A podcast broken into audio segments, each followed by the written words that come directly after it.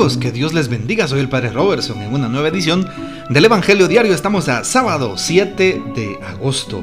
El texto que se propone para hoy está tomado del Evangelio según San Mateo, capítulo 17, versículos del 14 al 20. San Mateo 17, del 14 al 20. En aquel tiempo, al llegar Jesús a donde estaba la multitud, se le acercó un hombre que se puso de rodillas y le dijo, Señor, ten compasión de mi hijo le dan ataques terribles. Unas veces se cae en la lumbre y otras muchas en el agua. Se lo traje a tus discípulos, pero no han podido curarlo. Entonces Jesús exclamó, ¿Hasta cuándo estaré con esta gente incrédula y perversa? ¿Hasta cuándo tendré que aguantarla? Tráiganme aquí al muchacho. Jesús ordenó al demonio que saliera del muchacho y desde ese momento éste quedó sano. Después, al quedarse solos con Jesús, los discípulos le preguntaron, ¿Por qué nosotros no pudimos echar fuera a ese demonio? Les respondió Jesús, porque les falta fe. Pues yo les aseguro que si ustedes tuvieran fe al menos del tamaño de una semilla de mostaza, podrían decirle a ese monte, trasládate de aquí para allá, y el monte se trasladaría. Entonces nada sería imposible para ustedes. Palabra del Señor, gloria a ti, Señor Jesús. Muy bien, ¿qué podemos afirmar entonces al respecto del texto según San Mateo? Mm, algo interesante es cómo saber que a veces podemos fracasar en nuestro empeño por falta de fe. Muchas veces quisiéramos o tendemos a poner nuestra mirada, nuestra confianza en las fuerzas humanas, en nuestras propias fuerzas, en los medios humanos, en las instituciones, en las demás personas. Y muchas veces nos cuesta planificar con la ayuda de Dios y de su Espíritu Santo. Así es. Porque a veces suceden los grandes fracasos en nuestra vida espiritual porque no confiamos en Dios. Pensamos que Dios se tiene que adaptar a nuestra medida, a nuestra manera de pensar, de sentir y de creer, y no es así. Jesús entonces nos dice, sin mí no pueden hacer nada. Qué impresionante esto de la palabra. Sin mí no pueden hacer nada. Todo lo que hagamos, pensemos, digamos, tendríamos que hacerlo desde la base, desde la fuente, que es Jesús. Al apoyarnos en el Señor, con su ayuda, con un poco de fe, fe auténtica por supuesto, ¿saben algo? Curaríamos a más de un epiléptico de sus males. Así es como la escena de hoy. Si realmente nosotros creyéramos ese don que Dios tiene y que Dios nos da como cristianos, esa fuerza que viene de lo alto, haríamos grandes cosas, maravillas, por así decirlo. Por ejemplo, uno como sacerdote tiene una autoridad impresionantemente fuerte y grande por la consagración que ha recibido desde el día de su ordenación sacerdotal. Y lamento decirlo, pero muchos colegas míos sacerdotes pues no creen en que al imponer las manos en el sacramento de la unción de enfermos pueden sanar a alguien, no ellos, sino Dios a través de ellos siendo un medio. Sí, muchos no creen, no confían en que eso pueda suceder y dicen, no, eso no es posible. Qué impresionante que eso pueda pasar en nuestra iglesia. Y lo mismo te puede pasar a ti como, como laico, como laica el que no creas que Dios puede obrar, que Dios puede sanar a tu enfermo, a aquella persona que tiene COVID o que ya está a punto de morir. ¿Saben algo? Una vez empezando mi vida ministerial, tenía unos meses de haber sido ordenado, me llamaron para ir a ver a una persona, doña Laurita, la recuerdo, con amor, 82 años. Y doña Laura estaba fría, estaba en agonía, con los ojos ya un poco dilatados y ya estaba terminando su presencia en esta vida. Y en el momento de su tránsito oramos, le dimos la unción de enfermos, pedimos por él incansablemente. Y toda la familia se unió en esa fe, se sentía ese, ese espíritu de fortaleza, de oración. Qué bonito vivir eso. Al siguiente día, pues doña Laura estaba recuperada impresionantemente por la fuerza de Dios y de la fe de aquella familia. Por eso hoy te invito para que confíes en Dios, para que creas en Dios, te apoyes en Dios. Así es. Qué impresionante sería ¿Sabes qué es importante saber que quien cura, quien limpia, quien libera, quien perdona es Cristo Jesús, no nosotros? Pero podrá servirse de nosotros si nosotros permitimos que el Espíritu Santo nos conduzca.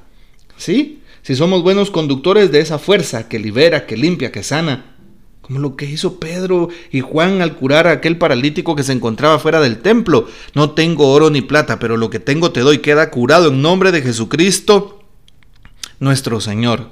Y aquel hombre se levantó y se fue, glorificando a Dios. La presencia de Dios en nuestras vidas. Jesús puede obrar, sí, pero nos pide creer, nos pide confiar. Así es. ¿Por qué aquel hombre se le acerca, se pone de rodillas y le pide compasión? Porque mira, tus discípulos que estaban ahí no pudieron sanar a mi hijo, Señor. ¿Y qué pasa? Jesús reprende, se enoja, perdónenme por esa palabra reprender, ¿verdad? Eh, pero es como, como regaña a aquel hombre. ¿Hasta cuándo tendré que soportarlos? Porque aquel no tenía fe. ¿Sí? No tenía fe. Si nosotros tenemos fe que podemos quedar curados, lo vamos a hacer. ¿Sabes? A mí me incomoda, lo voy a decir así, abiertamente. Me incomoda cuando hay hermanos que dicen existen las misas de sanación y las misas normales. No, no, no es cierto, mentira. Jesús es el mismo, vivo y presente en la hostia consagrada. Realmente allí, verdadera, real y sustancialmente, todo Él en cuerpo, alma, sangre, espíritu y divinidad en el momento de la misa, independientemente de quién la esté celebrando. De tal manera que en todas las misas podemos curarnos. Todas las misas podrían ser de sanación, porque ahí está Jesús dándose. Bueno, y entonces si tú vas a misa con fe, quedarás sanado de aquello que llevas en el corazón. El Señor sanará tu corazón y el corazón de todos los tuyos si a misa vamos con fe. Si recibes la comunión con alegría, con gozo y con esa gracia que Jesús nos pide, claro que sí. Bueno, igual en el momento de la hora santa. No es que hayan horas santas de sanación, Muchas veces se confunde este término en nuestra iglesia, ¿verdad? Pero no es así. En realidad Jesús está vivo, realmente allí, en la hostia consagrada. Y en cualquier instante en el que tú vayas y te postres frente a la hostia consagrada, vas a quedar curado. ¿Por qué? Porque el Señor tiene esa fuerza, esa gracia, pero depende de tu fe. ¿Sí? No depende de un sacerdote X, no depende de aquel que tenga ciertos carismas y dones, no. Dense cuenta, como si un sacerdote dicen, ah, es que tiene el don de sanación, todo el mundo va a buscarlo. En realidad no es así. ¿Vamos a buscar a Jesús realmente porque Él es nuestro Señor con amor? ¿O vamos a buscarlo por interés? Esa es la pregunta. Como lo hizo este hombre hoy delante de Jesús. Bueno, pidámosle al Señor que aumente nuestra fe. ¿Qué es lo que hace Jesús? Sana a aquel muchacho, expulsa al demonio. Jesús nos puede curar, sana nuestros corazones, sana nuestros cuerpos, nuestras heridas, sana nuestro pasado. Déjate curar por Jesús. Sí, Él te lo da todo, no te quita nada. El Señor quiere que tú sanes, pero déjate curar. El Señor te ofrece una vida nueva. Sí, eh, levántate, el Señor quiere restaurarte de ese pecado, de esa caída que tú has tenido. Pues hoy es lo que quiere hacer Jesús. El que Jesús haya sacado aquel espíritu inmundo significa que te quiere curar, que te quiere sanar, que quiere que quedes libre, al igual que yo. ¿Cuántas personas viven esclavas del pecado, esclavas de sus propias pasiones, esclavas de sus sentimientos, esclavas de otra persona? ¿Por qué? Porque no se atreven a dejar a una persona que está haciendo signo de pecado en sus vidas. Hoy el Señor nos invita a liberarnos de esas situaciones, de esos conflictos. Así es. Y a perdonar nuestro pasado, a sanar nuestro pasado, a abrir nuestro corazón y a decirle, Señor, aquí está mi vida, tómala. Me gusta aquel canto que dice, toma mi vida nueva. ¿Sí? Antes de que la espera desgaste años en ti. Ahí está.